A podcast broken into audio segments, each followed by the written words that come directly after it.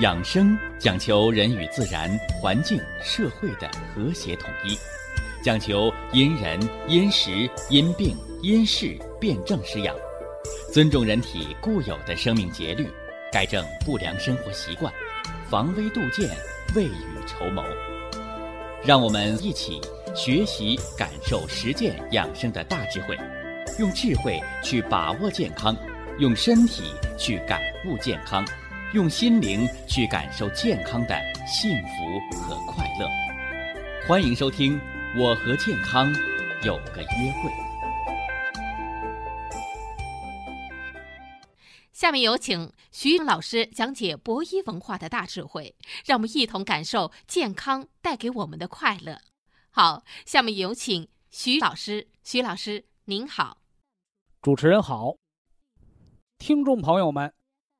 大家好，欢迎各位啊，来继续关注、收听咱们的博医堂养生健康论坛。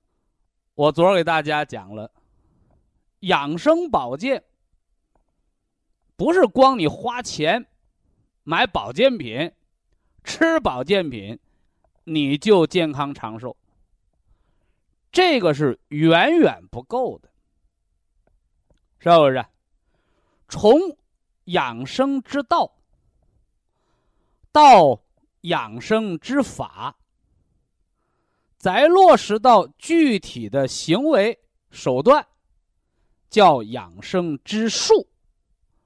哎，最后一个才是你那物件你是吃的还是用的，是吧？才到了这什么呢？养生之气的层面，是不是？啊哎，呃，为了让大家更好的来学习，哎，我们有好多的这个学员，是吧？呃，有好多养生疗法的志愿者，啊，什么叫志愿者呀？啊，学方法，吃保健品，是吧？原来呢？一个月住两回、三回的医院。现在呢，一年了不住院，不打针，是吧？甚至原来的好多化学类的药物、激素，也都逐渐的摆脱了依赖，是吧？原来是老在医院待着，是吧？在家里甚至出不了门，哎，现在成了什么呢？成了咱们养生堂的座上客，是吧？不但自己养生养的倍儿棒，还经常啊，给左邻右舍，是吧？给亲戚朋友，给孩子他大舅，是不是啊？孩子他二姨，哎，告诉人家，呃，怎么做养生方法啊？怎么木桶浴足，是不是啊？怎么撞大树？啊，怎么呼吸吐纳？你看看，哈，呃，但是呢，实话实说啊，隔行如隔山。说这个人呢，你做什么事儿，科班出身很重要。哎，你得接受什么呢？全日制大学系统教育，你这叫科班出身，根正苗红。啊，反之呢，你说半路出家，好家伙！是吧？原来农民刨地的，是吧？后来弄本书，回家成赤脚医生了。那是你看，现在咱们国家有职业医师法，啊，你赤脚医生，赤脚医生也得接受国家考试，拿了执照你能当大夫，是不是？哎，哎，同样啊，咱们在广播节目当中推广养生知识，哎，你也要有执照。是吧？呃，但是你搞养生，它不是医院治病，是不是？啊它是养生防病。那怎么办呢？哎，营养师资格，是吧？你光有医科大学的那个资格，呃，毕业证那那那不行啊！你还有国家啊，是吧？是卫生部啊是劳动部，你统一啊，哎，职业营养师的资格。哎，你这这名正言顺了，是吧？子，曰啊，闻道有先后，术业有专攻，是吧？说什么意思？哎，就告诉大家呀，啊，不同的行业，啊，它有着不同行业的这个优势。那三百六十行，行行出状元，是吧？那么咱们养生堂，咱们搞养生，咱们这行的状元，啊，就是养生保健、防病、长寿。说这行的状元是谁？是吧？这行的状元不是说你卖老百姓保健品，一卖卖一年的，一卖卖人十万块钱的。是吧？用一个网络名词儿，那个都叫坑爹，那个都叫坑爹呀，是吧？所以，真正的养生行业的状元，就是真正的实现让听众朋友，让我们广大的百姓不花钱也能够实现防病养生。健康、长寿。那咱们养生文化体系，我们最终的目的，就是要实现，让大家不吃保健品、不吃药，也能够健康长寿，减少药物和保健品的依赖，是吧？药有依赖。是吧？但有些人呢，那保健品他也依赖了，这个不好。那这个来如何实现呢？是吧？哎，我给大家呢慢慢道来，是吧？中国呀，有一部很著名的医书，哎，它的名字呢叫。《黄帝内经》，《黄帝内经》啊，它是中国现存最早的中医学典籍，是咱们中国首部探讨生命意义的一部百科全书。在书中啊。它记载了绵延数千年的我们祖先的养生智慧，记载着人和自然之间的和谐统一的养生之法。但是呢，你如果只是照本宣科，那叫死读书本，叫墨守成规。所以，《黄帝内经》的意义不光在于它能包罗万象，它能够什么呢？哎，成名立传，是不是啊？它能够为什么叫经典？就是它能够传承，是不是啊？而不是说流行的东西今天时髦，明天过时了，不是，它能传承。那么，它的经典之处就是在于。它能启蒙智慧，让读了这部医书的人，不见得都成为大夫，不见得都能治病，但是呢，能够唤起大家的什么呢？养生、健康、长寿，甚至呢，来实现生命的意义和价值，是吧？活得更精彩。是吧？你别一退休就疯了，就退休综合症，啊，一不工作在家一闲着就老年痴呆了。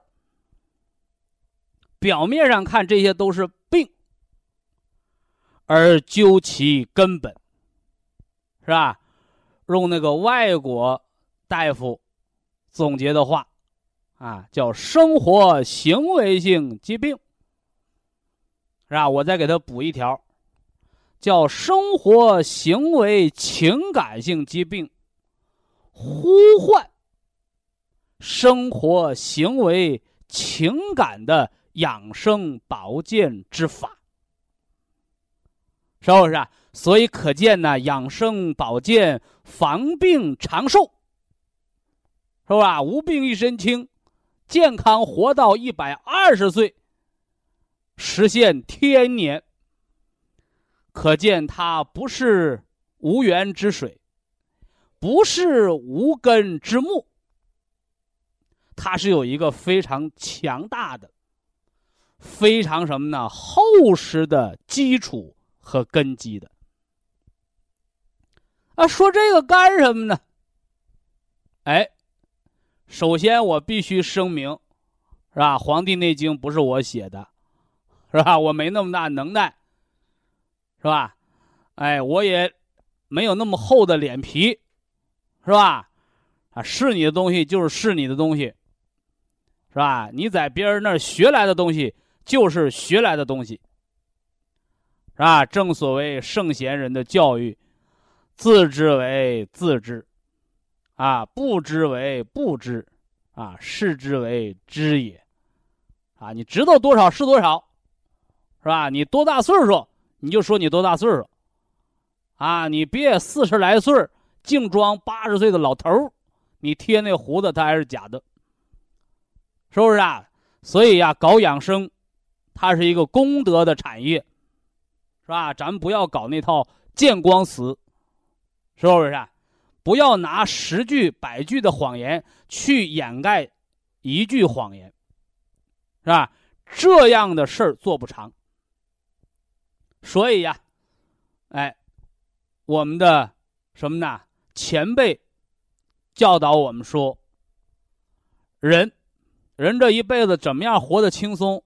倒床上就能睡，醒了就能吃，能睡得踏实，叫不做亏心事，是吧？不怕夜半鬼叫门，啊，说老实话。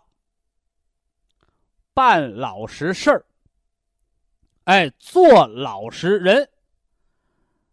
咱们力争啊，老老实实的，把这中西结合、天人合一的养生文化智慧，把它传承好。一个保健品做两年、三年黄了，找不着了，是吧？真的是保健品不好吗？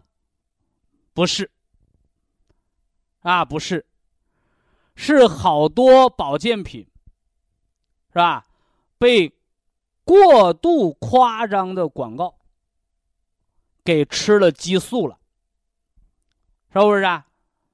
你早熟，你就早衰，就早亡呗。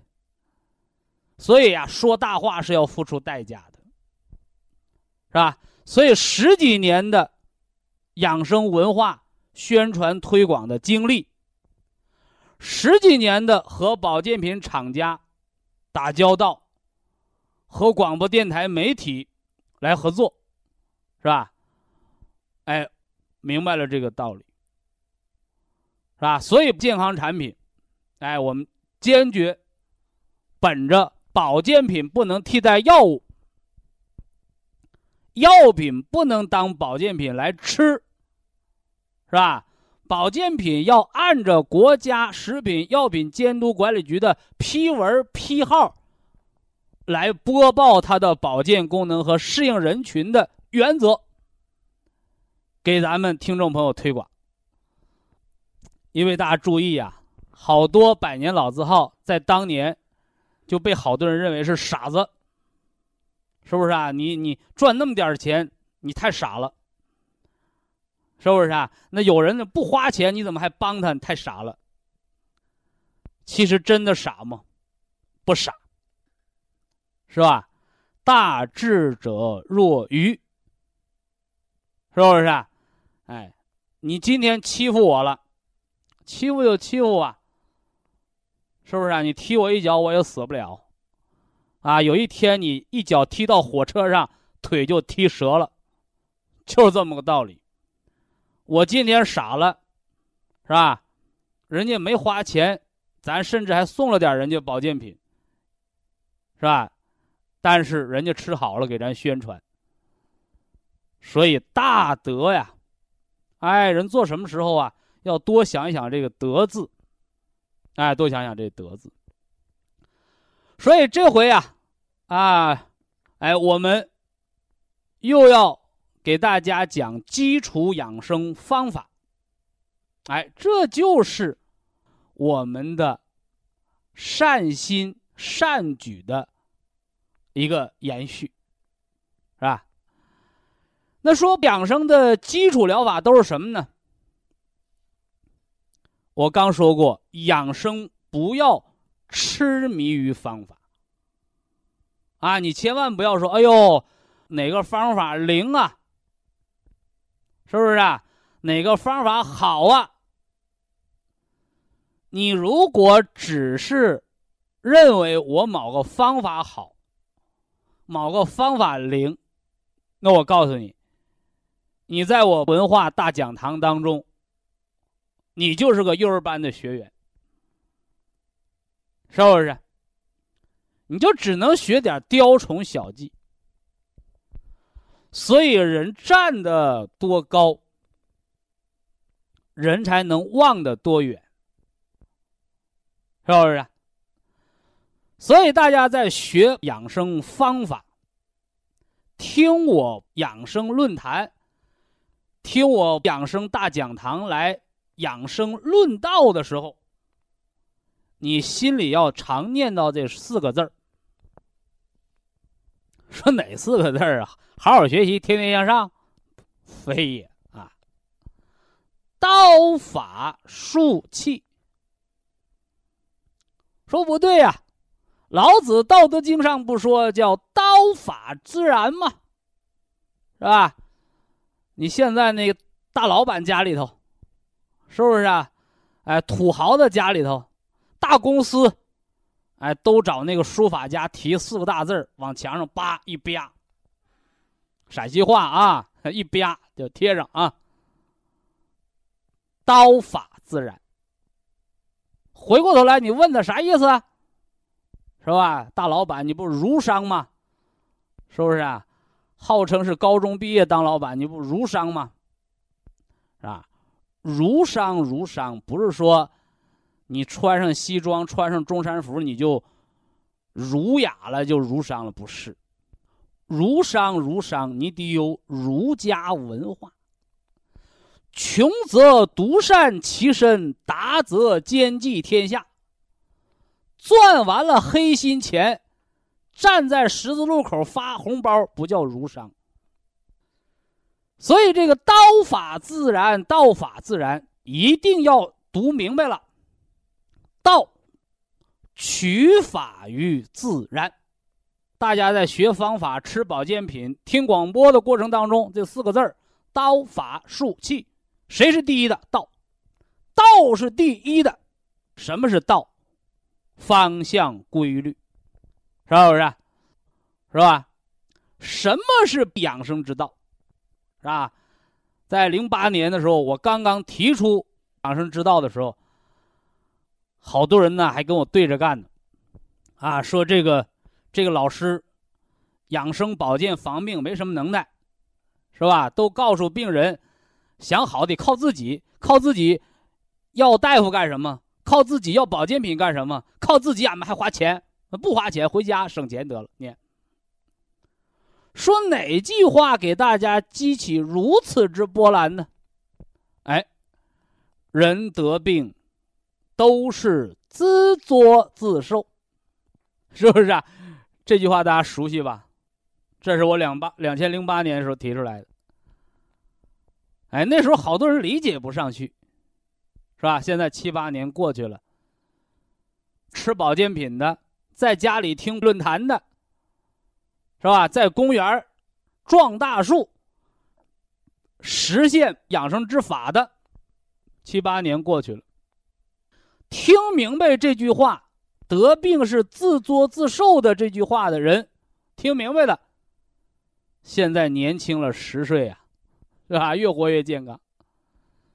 那些还钻牛角尖呢？什么自作自受？就是大夫水平不行。你看，所以呀，我又在全国提出，叫天下有缘之人。啊，我不强迫任何人来买我保健品，甚至说为了让你买我保健品，我把产品吹上天没有意思。你听明白了这个理论基础，你用；你没听明白，你不用。什么叫有缘之人？不是有钱之人，缘者就是投缘。你得明白，遵循养生之道，得病就是犯了错，知道病怎么得的，改了错，吃保健品，它就是养生之气。集气的气啊，我们也把它叫武器。吃保健品，吃食疗方子。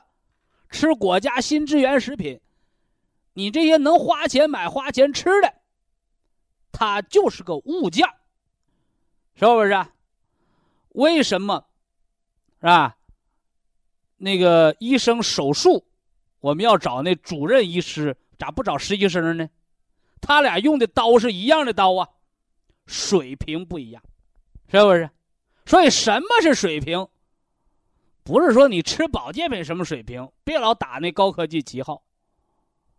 你吃保健品就看含量，看你吃的有效成分，是吧？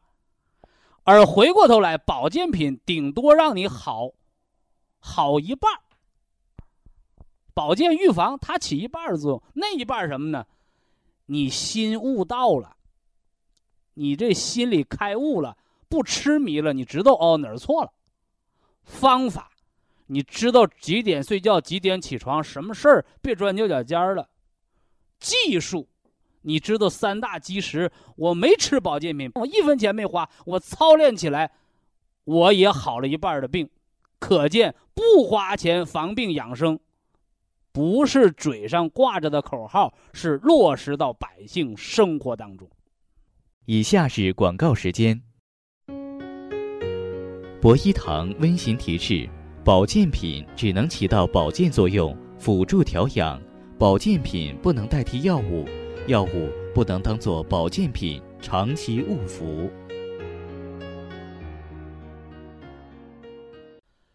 给大家说了，说了，博医养生文化的道、法、术、气。何为道？道法自然。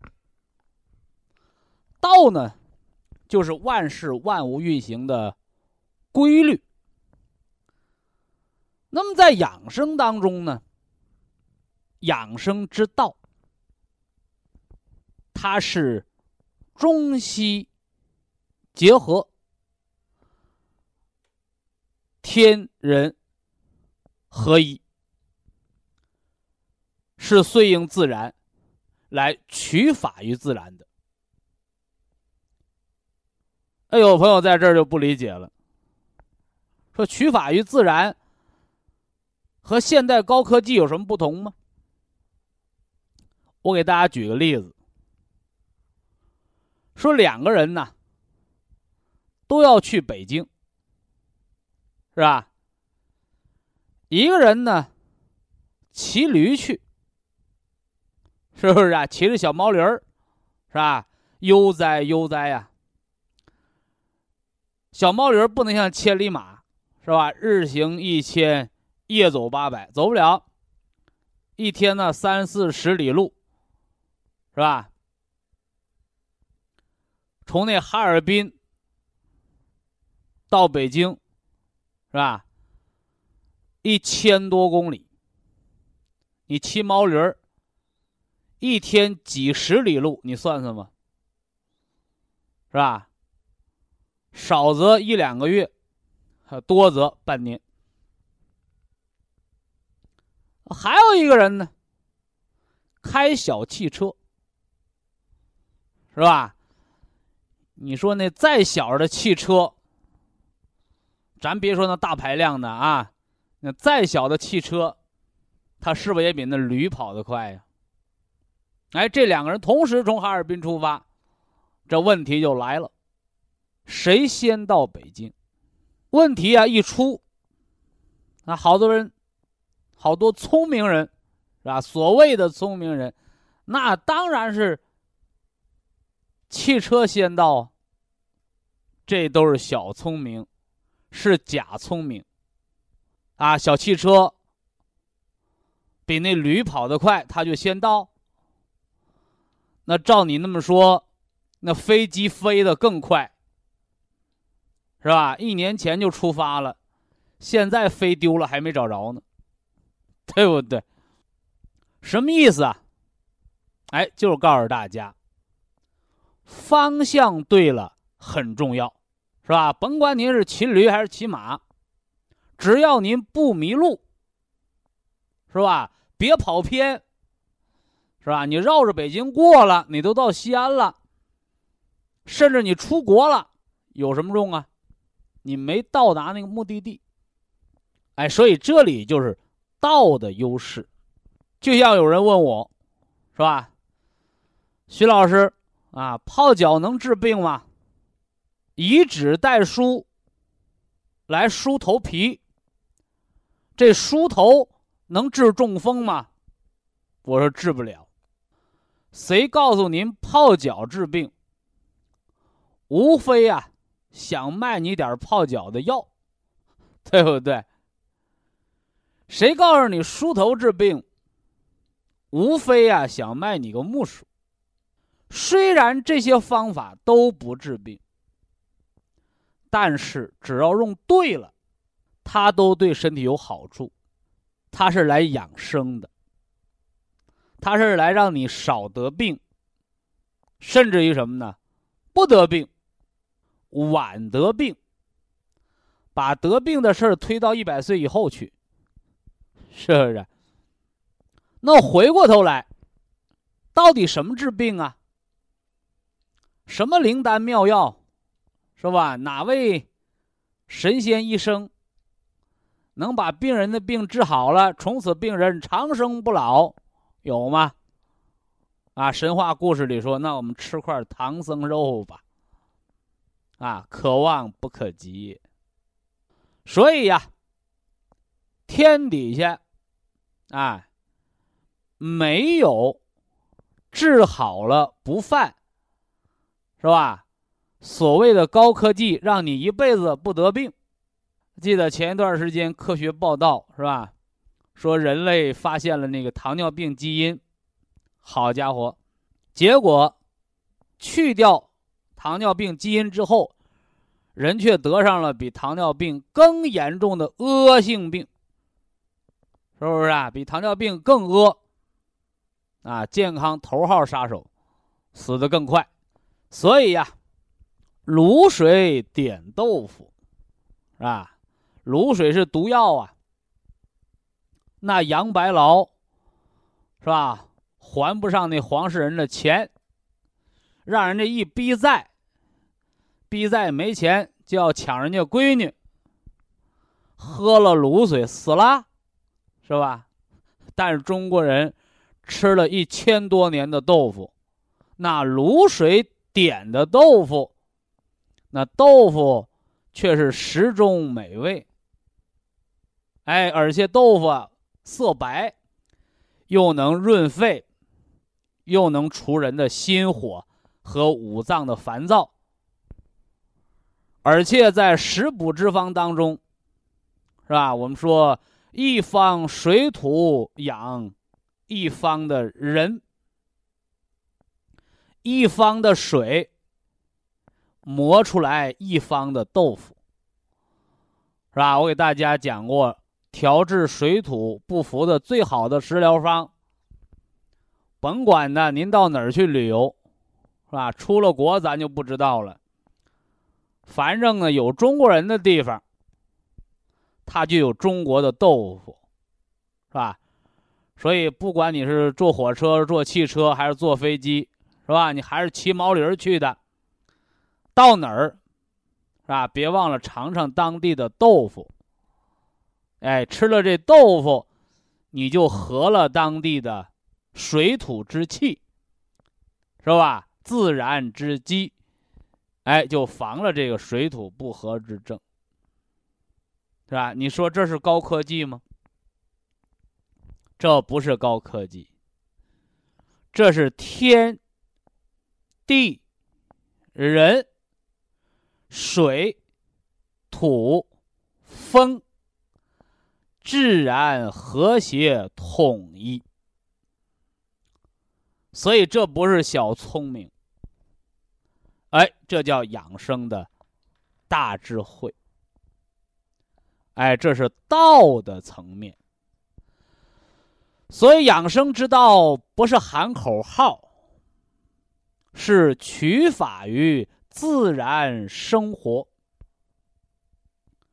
是吧？多观察，多学习，多交流。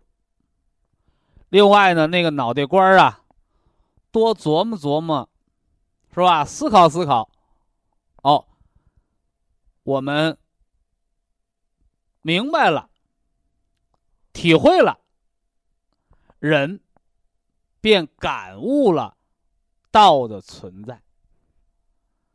所以呀，人对于这个道、这个自然规律、这个方向的。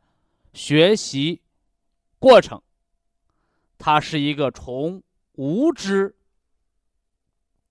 到有知，哎，从不解、迷惑到悟道的过程。所以呀，我这个人呐，最反对迷信，是吧？原来一说迷信，好多人都把那个什么呢？封建和迷信结合起来，是不是？啊，说什么封建的都是糟粕，那你就去你家祖坟，是吧？把你老祖宗、把你爷爷都抠出来扔大道上，那都是封建的，对不对？是吧？哎，所以封建呢，不见得都是坏东西，因为它有好多。是传统的精华，是不是？养不教，父之过，这就是封建。你反对他，是吧？你生个儿子，你不管，你不是爹的错，还是他大爷的错，他叔的错？你能找着他三舅们的事儿？哎，所以我这人不反封建啊，封建这个东西，传统的东西，取其精华。去其糟粕，是不是？哎，那么对于迷信，我们是坚决反对。那么究竟什么是迷信呢？迷信说明你根本不懂，是不是？啊？迷迷糊糊的就信了。举个例子，说那个孩子，啊，六一儿童节，啊，出去玩是吧？也没吃脏东西，是吧？也没摔坏，也没有外伤，是吧？也没着凉。好家伙，回到家里就发高烧，高烧不退。是吧？怎么办呢？到医院检查没有病啊，血象也化验了，是不是？这肝功也查了，是吧？甚至连那肾炎也检查了，啥病没有，就是高烧不退。打上退烧针就好，停了退烧针就犯，怎么办？哎，结果呢？那当奶奶的说话了。说你这儿童节出去都玩什么了？哎，说那玩的多了，什么碰碰车呀，是吧？什么过山车呀，啊，什么转那个高的，是吧？那个就说的太多了。哎呀，孩子奶奶一拍脑袋，哎呦，这孩子是不是吓着了？是吧？哎，结果你看家里都有老人吧？啊，我们讲这个。不是宣传什么封建迷信吧？谁家孩子没吓过？谁家孩子没叫过？是吧？得了，哎，那孩子妈妈那封建迷信是吧？哎，但是奶奶用那老方一叫，哎，好了，是吧？我们家也有好多这孩子惊吓了，叫孩子的一些方，是吧？啊，什么把那筷子枕枕头底下，把那个剪刀用红布缠了，给孩子睡枕头底下，是不是很多呀？啊，很多呀，是吧？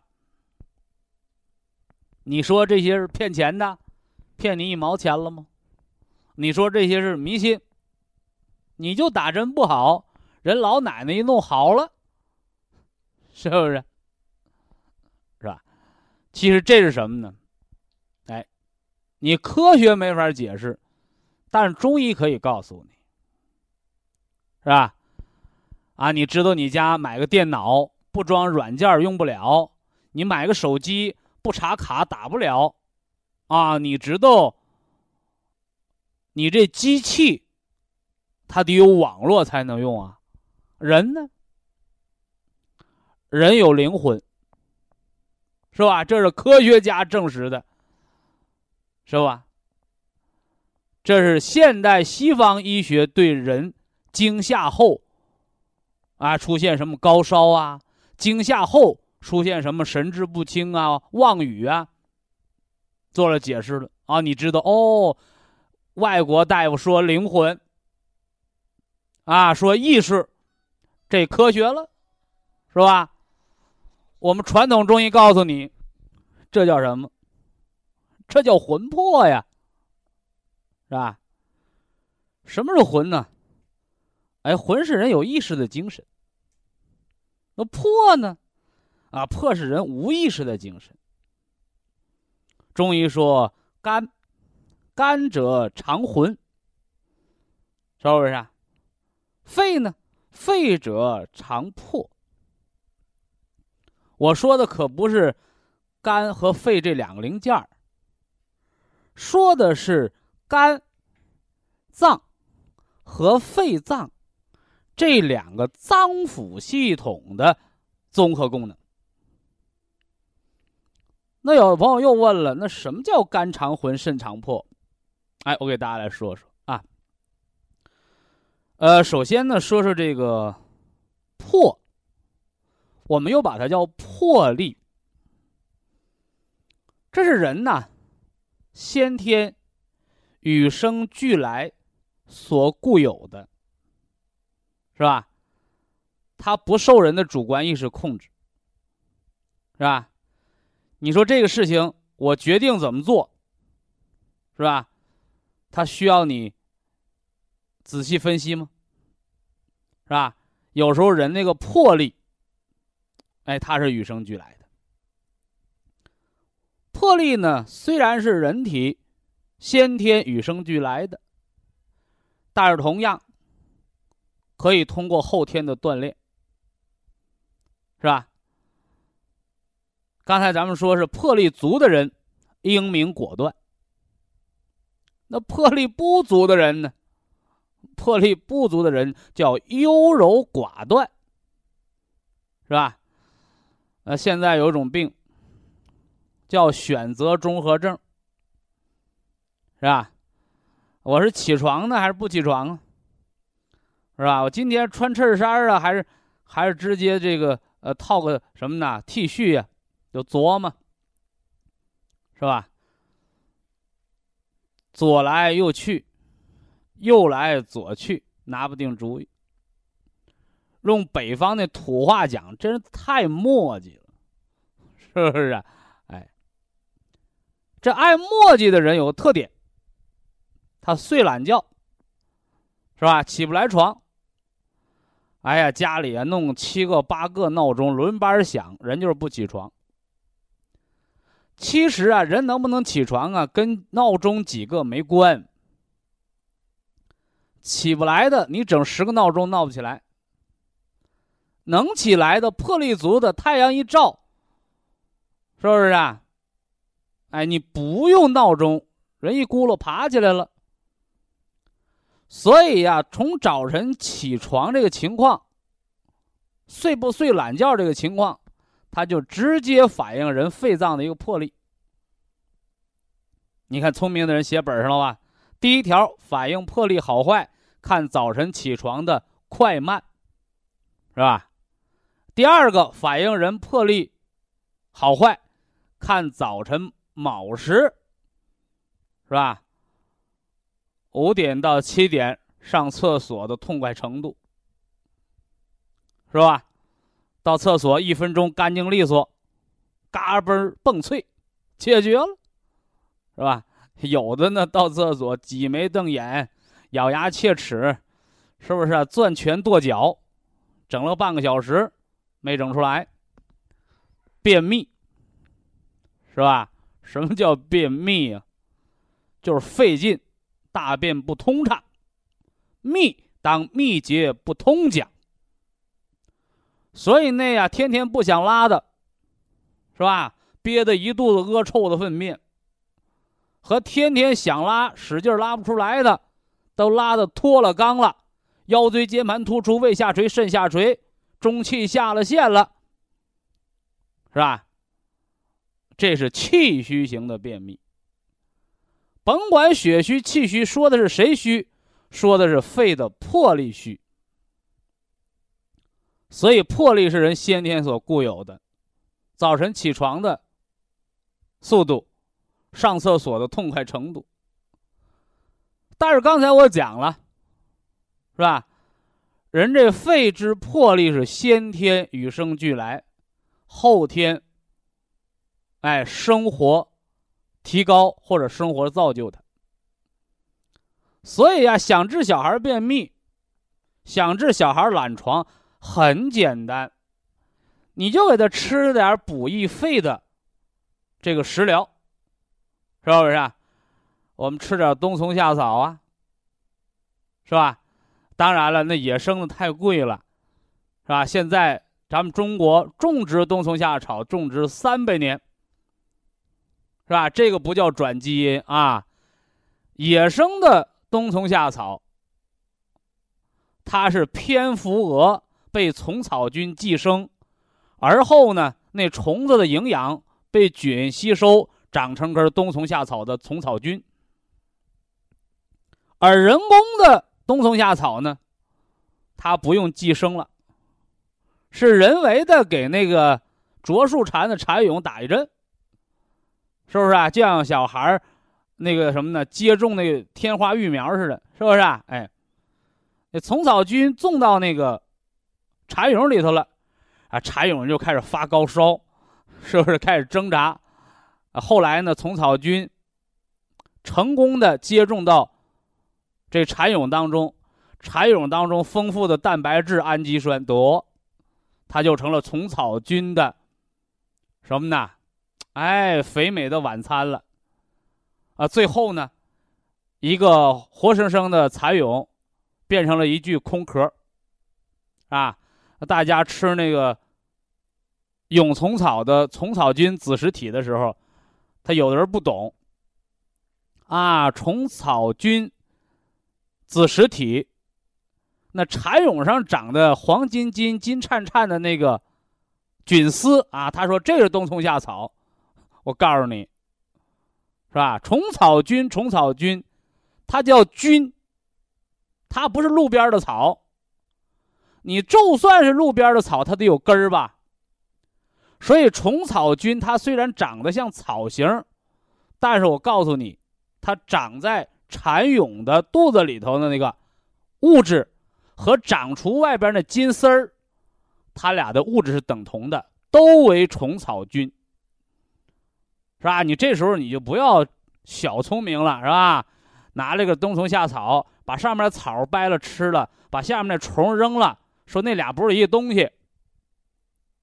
肉眼凡胎，是不是啊？哎，无知无觉，是不是啊？哎，啊，就像我们到海南，啊，你吃那什么呢？呃，吃那个海胆蒸蛋，是吧？有的人吃吃，哎，这海胆哪去了？就剩外边壳了。我告诉你，里边的东西都和蛋融为一体了，鲜着呢，美着呢。你不要认为哦，我就拿个海胆壳。好家伙，蒸个鸡蛋糕吃，呃，对不起，美味合二为一，是不是？那虫草菌是一个道理，外边呢是那蚕蛹的壳子，包括那冬虫夏草野生的，外面是还包着个虫的壳，但里边都是菌丝。外边长出的是长出来的，里边没长出来的是生活在里边的，就这么简单点道理。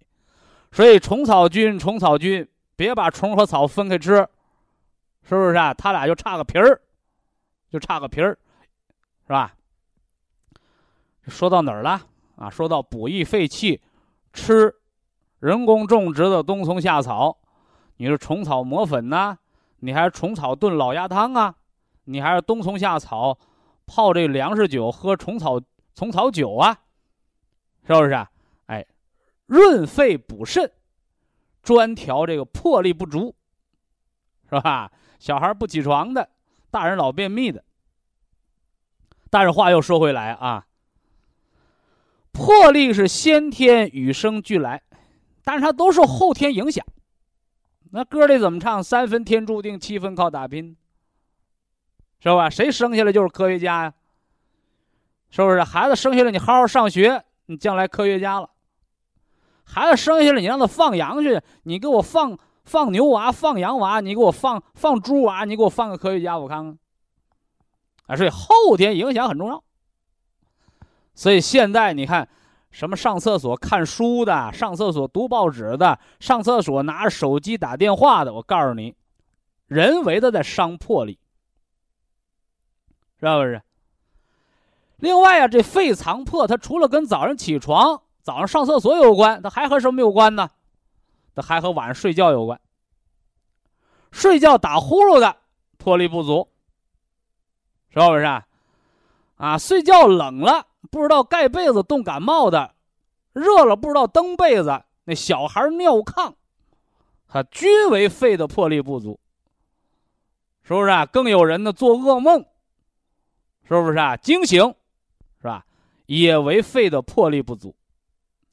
因为这些呀，用现代医学讲的潜意识里边的东西。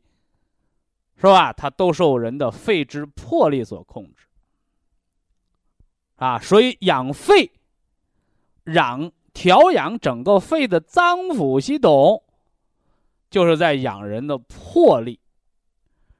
人的肺的魄力，不是说我今天上课学习，是吧？明天报个学习班，我增加肺魄力，不是。它就是在人的什么呢？起居当中，啊，起床睡觉，是不是上厕所吃饭？哎，就在这起居饮食当中，就造就了人的魄力，啊。那回过头来，说完了肺之魄，说说肝之魂呐，是吧？啊，我们小的时候看那个教育的电影。是吧？说我们中华民族，是吧？要有民族之魂，啊，民族之魂。说啥是一个民族的魂呢？是吧？哎，就是一个民族的精神，一个民族的历史，一个民族的文化，是吧？那么中华民族之魂。它是由，啊几万万、数万万，是吧？炎黄子孙，生生不息。啊，这里边有战争的历史，有文化的历史，啊，有被侵略的历史，啊，造就了这个魂。所以魂呢，它的内容就非常丰富了，是吧？那中医说叫肝藏魂，魂怎么表现呢？是吧？一个人呢有多大能耐，一辈子能有多大成就，能有多少的学识，那就看你这肝好不好。说，肝不是人的藏血的脏腑吗？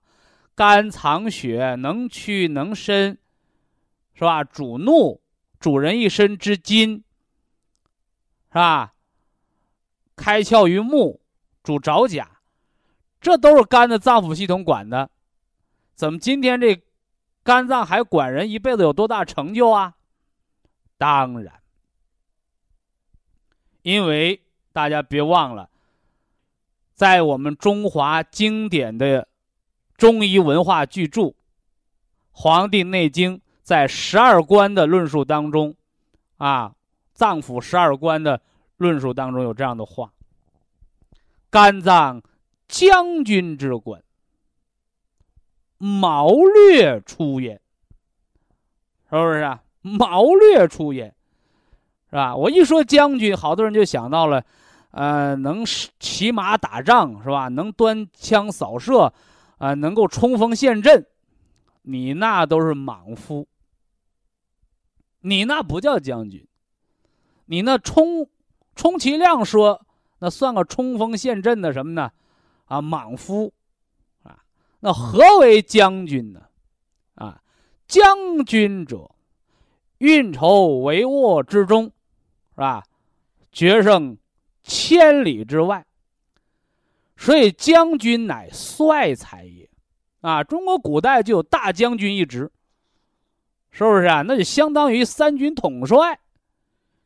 所以说你打仗呢，顶多算个先锋官，算不错了，是吧？所以，肝者将军之官，谋略出焉。他说啥？哎，这就是肝脏的肠的神，叫魂，说明肝呢有谋略的作用。不但有谋略，他还得有胆识，是不是？这事儿我光想想一辈子没敢干，白寻思了，想出抑郁症来了。这事儿我能想能做，是不是？敢赢敢输。是吧？这是肝脏将军之官，谋略出焉之所在。那么这个魂，它是怎么来的？是吧？这魂是怎么来的？哎，魂它由肝脏所主，由肝胆相照。同样，啊，同样，别忘了，心者君主之官。肺者相父之官，肾者坐将之官，所以人是一个有机的整体。肝之藏魂，将军之官之谋略，它要有它的物质基础，它要有它的能量基础，它要有它的精神基础。中医啊，太神奇了，那都是没文化的人，是吧？有这种思想的人，中医早晚得失传。但是呢？听完这档节目之后，很多人看到了中医的科学性，啊，所以中医它的可持续性发展，它的传承，靠的不是几句神奇呀，啊，是不是啊？悬啦，哎，你要知道里面的文化所在。非常感谢徐正邦老师的精彩讲解，听众朋友们。我们店内的服务热线零五幺二六七五七六七三七和零五幺二六七五七六七三六已经全线为您开通，随时欢迎您的垂询与拨打。客服微信号二八二六七九一四九零，微信公众号搜索“苏州博一堂健康管理中心”。下面有请打通热线的朋友。这位朋友您好，喂，你好，徐老师。哎，哎，真高兴听到你的声音。哦，你说说哈。嗯，我是烟台的关这个烟台的朋友啊。哎，通过在高老师的指导下，我一我吃的这个骨髓胶囊啊，对这腿有好转。骨髓补。啊啊，对对对。咱们都给起小名叫一半儿。啊啊，呃，吃挺有好转的哈。我现在啊。呃，有一个很棘手的问题，而且我思想压力也挺大的。嗯，什么问题啊？我想寻求呃，求你啊，帮我出出主意，或者是给我看看我吃在吃什么样的产品能够。你哪儿不舒坦呢？你光说压力大。我的嗓子哈，我的嗓子啊，就好像有虫皮似的哈，咽咽不下去，咳还咳不上来，老是觉得看看看，老是这么直咳嗽，那就没咳气了呗。啊，慢性咽炎没合气，啊，我这上这个医院去拍了个片儿哈，他告诉我这食道长白斑。你食道长不长白斑和这个没关，啊啊，不是我不是这个事儿啊啊，这个应该我吃点什么最好啊，能就我吃开胃汤就好了。就喝开胃汤啊，哎，对了，呃，再不用吃点干姜炒焦了的大红枣，泡水啊喝热的。饮食上忌生冷辛辣，那就好了呗，别熬夜是吧？呃，再一个我我你说白熬夜，我吃这个安胎，呃，你我那安胎胶囊那个呃保健品呢、安胎管睡觉呢吗？嗯，呃，就是管睡觉，我就是成宿成宿睡不着。我十点钟要是吃上药哈，我躺上睡，躺上睡一这个一点钟也睡不着觉。哎呀，费这个死个睡觉可费。千万别把安胎胶囊当安眠药。啊啊，我知道。你要是我吃上十点，晚上吃吃上十点半就睡着了，你吃的是安定片儿。我知道，我说是你要十点吃了，十点半就没了，你吃的是耗子药。安泰胶囊几点吃？早六点，晚六点。哦，你吃晚了四个多小时。哦，另外你不是自己找失眠吗？你十点多钟你还在那儿吃保健品呢，你为什么不七点半就躺下睡觉啊？你都说你睡不着，你不自找的吗？呃是自找的。就像有个人讲，哎呀，我天天十一点睡觉，我现在十二点也睡不着了。大夫说我是习惯性失眠，我说那活该呀，嗯，坏习惯造失眠，那你要抽烟成习惯，那得肺癌呢。好习惯造健康，坏习惯造病吗？啊，我这个嗓子就是光喝这个。你那嗓子就是熬夜加思虑来的，叫哦慢性的什么呢？咽炎。什么大夫告诉我说是呃发展好好，发展不好就成恶性，呃就成什么癌症的。那你让他给你治，你问他啥招？把食管我赶了说哎呀妈呀，快上吓死我了，吓得我这一步两步的跑，这大夫的不责职责不是吓唬人玩儿，问他怎么治，他说怎么治。他给我开的中药，我也不爱吃，我赶紧跑高老师这了。我说不行，我得找徐老师，还是徐老师说的有道理。你能让大夫给吓唬住了，知道不？哎呀，吓得我简直的，嗯，就是坐立不安了的。你说你要吃东西出问题了，咱们查查胃，查查食道也对。嗯，你是咳之不出，咽之不下，那都知道啊。电视广告天天打，慢性咽炎没合气嘛。哎呀呀，嗯，再就是这个骨髓胶囊，我这腿强了，呃，我还得继续。好了就吃四粒，好了就吃四粒，不能疼的时候吃六粒。我说不能停了，是不是啊？我刚说完嘛，疼的时候吃六粒儿。啊，说我吃了一个月不疼了，我改成四粒了吧？啊，连续啊不疼三个月，停了不吃了，好了。啊，好好好好好，不是说你得吃一辈子，那你吃一辈子，嗯那你都、嗯呃都都成了咱们博一堂的那摇钱树了。好好好，保健品不是吃一辈子的，有痛苦有症状吃，没痛苦没症状，好了就不吃了啊。哎，好，谢谢你啊，好高老师。好了，再见哎再见徐。老师。放下负担啊，放下负担，别让大夫给你忽悠了，别吓着啊。好，非常感谢徐正邦老师，我们明天同一时间再会。听众朋友们，下面请您记好，苏州博一堂的地址是在人民路一千七百二十六号，服务热线零五幺二六七五七六七三六六七五七六七三七。客服微信号二八二六七九一四九零，微信公众号搜索“苏州博一堂健康管理中心”。好，非常感谢您的收听，我们明天同时间再会。